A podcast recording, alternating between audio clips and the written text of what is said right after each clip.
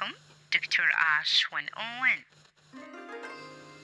مما تخاف الكل عنده مخاوف معينة في حياته فحبيت أني أسألكم هل عندكم مخاوف من أشخاص معينين؟ هل عندكم مخاوف من حيوانات معينة؟ هل عندكم خوف من أشياء؟ هل عندكم خوف من الظلام مثلا؟ هل خوفكم أو مخاوفكم هاي من شيء حقيقي أو شيء غير حقيقي؟ قائمة المخاوف تكون في العادة منبثقة من سجل أفكار مخزن في عقلنا الباطن حيث أن الأفكار هي اللي تولد المشاعر أو الانفعالات وتعمل على استمراريتها وللتقليل من مشاعر الخوف لازم نسمع للشيء اللي نحن نفكر فيه بدقة ونتساءل عن مدى مصداقيته لأن شعور الخوف اللي نحن ممكن نحس فيه تجاه الأشياء أو الأشخاص بيكون ناتج من فكرة ما في عقلنا. لكن هذا الخوف هل هو لفترة مؤقتة؟ أو أن شوي شوي ممكن أنه يتحول بالتدريج لخوف؟ ووسواس قهري. موضوع اليوم هو عن الرهاب أو الفوبيا. الفوبيا هي مختلفة عن الوسواس القهري. في فرق بينهم. الفوبيا هي اضطراب نفسي مؤقت. أما الأسواس القهري هو اضطراب نفسي غير مؤقت بل لمدة طويلة. الفوبيا في الأغلب مدتها قصيرة. ويسهل علاجها. وهي تعرف بأنها خوف متواصل من مواقف أو نشاطات معينة عند حدوثها أو بمجرد التفكير فيها. هذا الخوف الشديد والمتواصل يخلي الشخص المصاب بالفوبيا إنه يعيش في حالة ضيق وقلق. ليش؟ لأن هاي الفوبيا تأثر تأثير مباشر على حياته وأحيانا ممكن إنها تصل لحد تمنع الشخص أنه يقوم بأنشطته اليومية.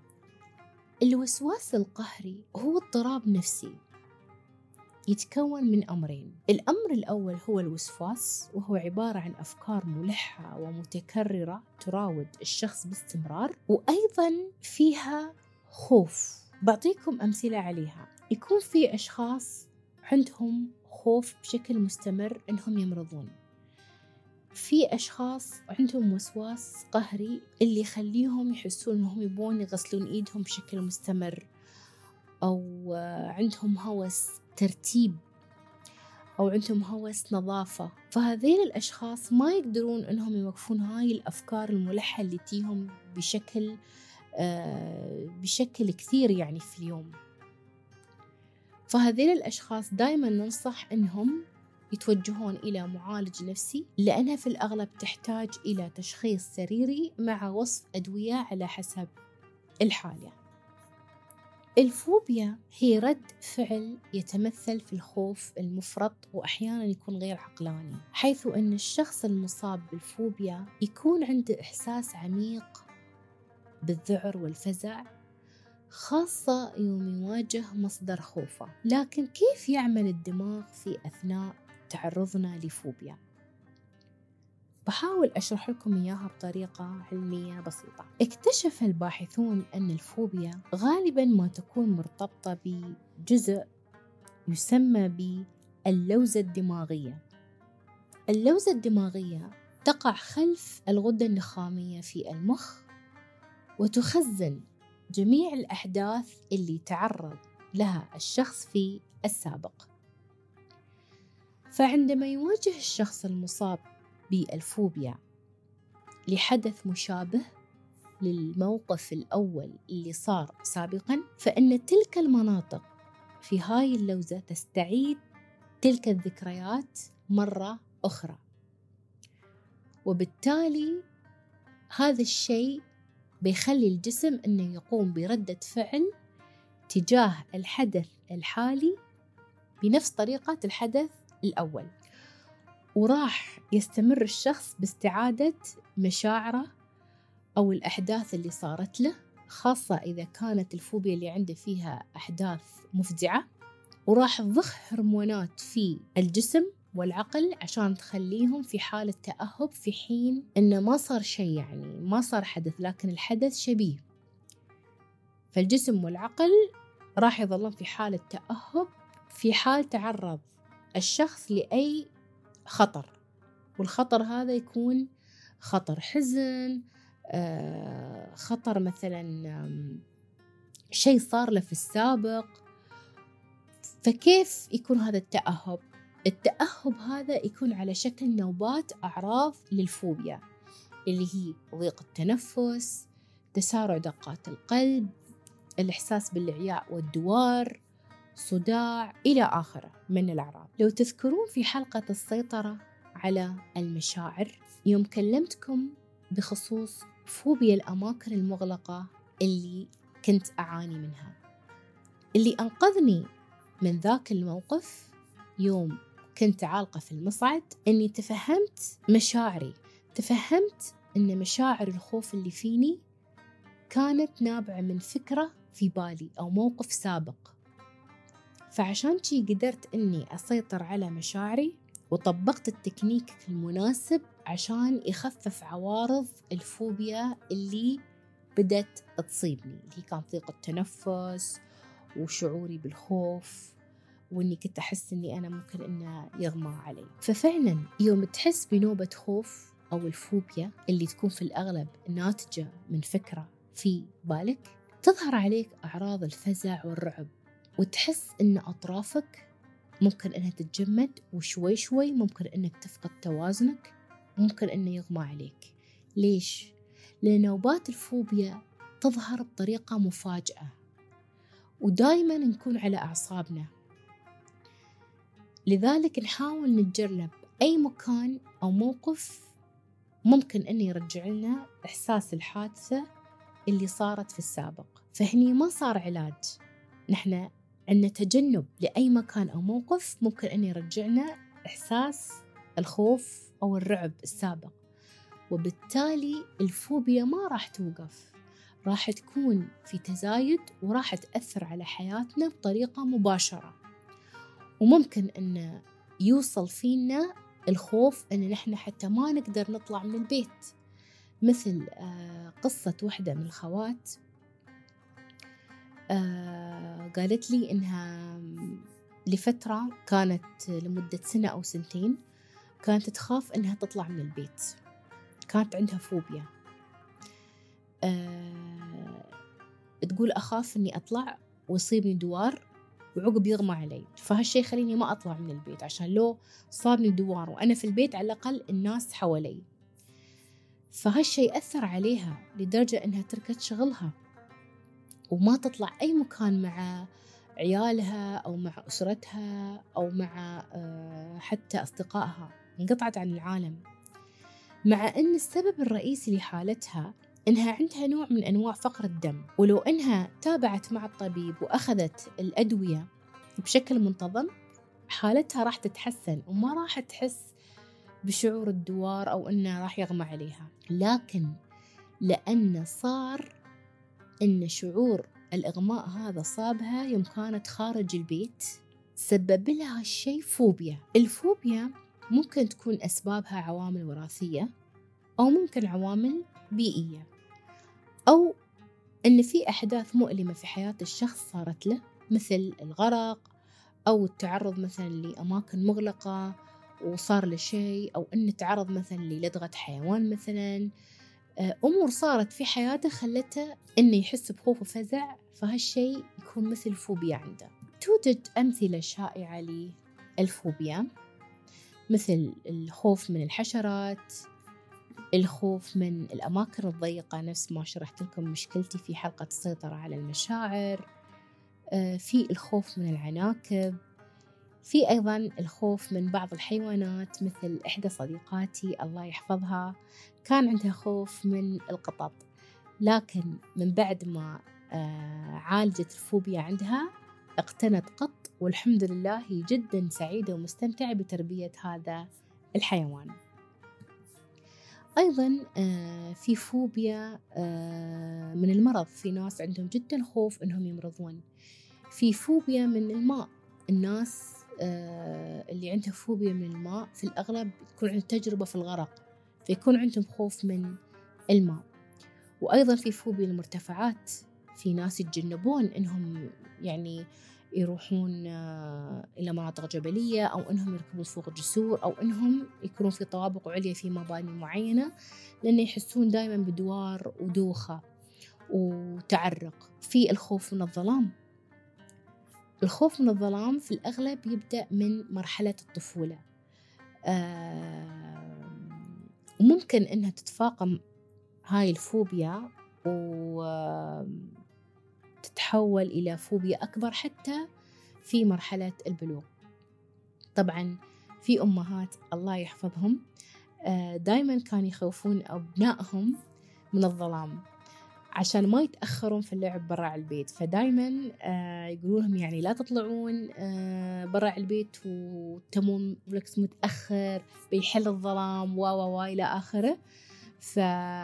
ففي ناس ممكن أن تكون عندهم مثل فوبيا الخوف من الظلام وهالشي ممكن يؤدي أنهم ممكن ينامون على ضوء خافت. وأيضا آه نوع من الأنواع هو فوبيا الفقد آه، حيث أن الشخص يكون دائما في حالة قلق مستمر أنه يفقد حد قريب منه. مثل أحد الوالدين أو ناس يحبهم ودائما يتوقع أنه ممكن يصير شيء سيء. من الدراسات الشيقة واللي قريتها عن الفوبيا أن أغلب أنواع الفوبيا تبدأ في مرحلة الطفولة أو خلال سنوات المراهقة. وممكن بنسب قليلة خلال مراحل النضج. بس غير المعتاد أن الشخص يصاب بالرهاب من بعد سن الثلاثين. وهذا الشيء اللي حصل معاي يوم أني تعرضت لصدمة في الطفولة أدت أني أصاب بفوبيا العباء السوداء. طبعا أعرف أن الكل مستعجل يبغى يعرف القصة آه لكن ابقوا معاي لحظات بشرح لكم أكثر عن الفوبيا وبرجع أخبركم عن قصة فوبيا العباءة السوداء. هل يوجد علاج للفوبيا؟ نعم يوجد علاج. رغم أن الفوبيا يمكن أنها تعكر صفو حياتك وقد تعيقك عن أداء بعض مهامك اليومية إلا أن يوجد علاج للفوبيا. نعم توجد عدة خيارات لعلاج الفوبيا. أول علاج هو العلاج بالتعرض لمصدر الخوف ويكون هالشيء عن طريق طريقتين. طريقة التعرض الحقيقي حيث يتضمن التعرض لمصدر الخوف في الحياة الحقيقية وفي التعرض الافتراضي. باستخدام الواقع الافتراضي في تعريض الشخص المصاب تدريجيا لمصدر الخوف. وطبعا عند استخدام هاي الأساليب يقوم الشخص المختص على تمرين المصاب على تقنيات الاسترخاء عشان يهدى جسمه أثناء التعرض لمصدر الخوف بإحدى هاي الطريقتين. العلاج الثاني هو العلاج السلوكي المعرفي وهذا العلاج هو الأكثر استخداما في علاج الفوبيا وهذا التكنيك اللي أنا أستخدمه في جلسات ال coaching ال1 on 1 واللي تخص الفوبيا. ويتضمن هذا الأسلوب من العلاج بالتعرف على الأفكار السلبية أو المخاوف اللي تساهم في حدوث القلق ومشاعر الخوف. فيقوم المصاب بملاحظة تلك الأفكار ويتم استبدال الأفكار هاي بأفكار أكثر إيجابية وبالتالي التغلب على مشكلة الخوف أو الفوبيا نفسها. في حالات الفوبيا الشديدة واللي تكون في الأغلب مصحوبة بالاكتئاب ننصح دايما أن المريض أو المصاب أنه يراجع معالج نفسي لأنه راح يستلزم تشخيص سريري وإعطاء بعض الأدوية. طبعا حان الوقت اللي بقولكم فيه قصة فوبيا العباءة السوداء واللي ينتظرها الأغلبية وحيث تم استخدام طريقة العلاج السلوكي المعرفي معاي عشان أقدر أني أتغلب عليها. القصة هاي صارت لما كان عمري تقريبا ثمان سنين. فوبيا العباءة السوداء سببت لي مشكلة من ناحية النوم. ما كنت أقدر أنام طوال هاي السنين. نومي كان دايما متقطع ودايما عندي خوف أن العباءة السوداء راح تتحرك من مكانها وراح تأذيني. ولكم تتخيلون يعني السنوات هاي اللي عشتها وأنا مش قادرة أنام نوم مشبع. طبعا متى تخلص من هاي الفوبيا؟ تخلص من هاي الفوبيا تقريبا من أربعة شهور ولله الحمد. ومن بعدها أنا أقدر أنام نومة متواصلة مشبعة أنهض من نومي في الصبح وأنا مرتاحة. ومخاوفي تجاه العباءة السوداء قد انتهت. شو سبب هاي الفوبيا؟ مثل ما قلت لكم بدأ هالشي معاي يوم كنت صغيرة. كنت أتشارك مع أخوي في نفس الغرفة. أخوي أصغر عني آه، بسنتين وكان عندنا أخوين أكبر عنا. الله يحفظهم وين ما كانوا. هاك اليوم أمي الله يحفظها كانت مش موجودة في البيت. و... وكانت الساعة تقريبا الساعة تسعة مساء يعني وكان موعد النوم. فرحت أنا وأخوي ننام آه مقابل سريري كانت مثل شيء نحن نسميه اللي هي علاقة الملابس. وكانت أمي دايما تعلق عليها عباتها السوداء. فكنت تقريبا يعني على وشك إني أنا أنام لين شفت أن عباية أمي السوداء تتحرك. أشوف إيدها تلوح فوق شوي تلوح تحت. العباية شوي تتراقص قدامي. فأنا خفت وصابني الفزع من هذا المنظر. ومثل اللي حسيت أن الزمن وقف عند هاي الدقيقة. وما كانت لحظات إلا تميت أني أحس أني أنا يعني كنت بختنق حسيت أني أنا خلاص أبغى أصيح لأني أنا كطفلة مو بعارفة شو اللي صاير بس جتني كذا فكرة. لكن ما كانت إلا دقيقة دقيقتين إلا الأنوار فتحت وكانوا إخواني الكبار يضحكون علي. كان أحد إخواني متسلل ورا عباية أمي وحليلة كان يبغي كان يبغي يسوي مقلب فيني. فلبس عبات أمي وراح يسوي هاي الحركات عشان يخوفني. بس ما توقع أن هذا الشيء راح يسبب لي فوبيا تتعايش معاي لسنوات طويلة. ولكم تتخيلون يعني وجود عباءة سودة في غرفتي يسوي لي رعب. أتخيل إنها ممكن تتحرك ممكن إنها تأذيني. وأيضا في وقت المساء إذا كنت إني أنا مثلا أسوق سيارتي خاصة دايما عيني على المرآة اللي تكشف لي الكراسي الخلفية.